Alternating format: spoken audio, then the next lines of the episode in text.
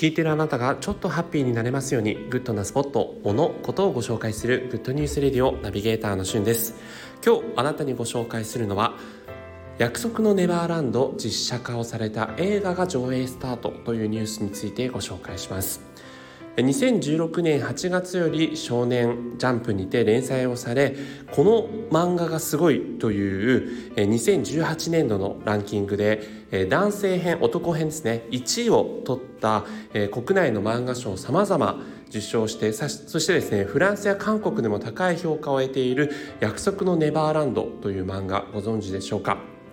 実際2019年1月から3月まではテレビアニメーションでファーストシーズンそして来年1月よりセカンドシーズンの地上波の上映が決定しているんですがそのですね実写版という形で、え、浜辺美波さん主演で今回映画化されました。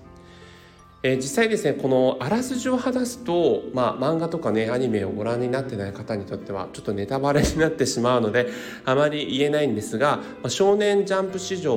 最も異色な作品というふうに言われていてえー、結構ですね最初はこうほんわかしたアニメなのかなとか、えー、あらすじなのかなと思ったらもう意外にもえー、予想もしえないこうすごい展開が待っているというところで、えー、一気に引き込まれた作品です。で僕自身は漫画ではなくアニメの方から入りましてファーストシーズンも全てこう一気見してしまったという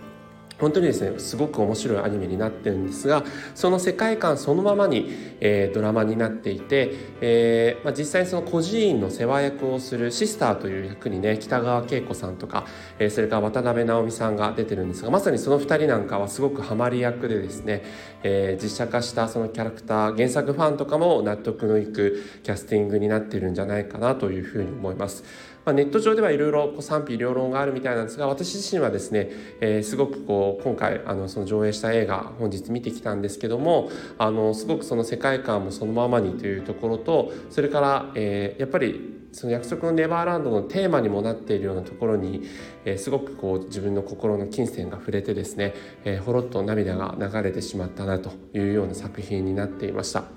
えー、まだねアニメとか漫画ご覧になってない方は特にね何も調べずにご覧いただくといいんじゃないかなというところですし、えー、原作ファンの人もですね実写化されたその作品ご覧になってみてはいかがでしょうか。今回は約束のネバーランド実写版映画が上映されたというニュースについてご紹介しました。それではまたお会いしましょう。Have a nice day!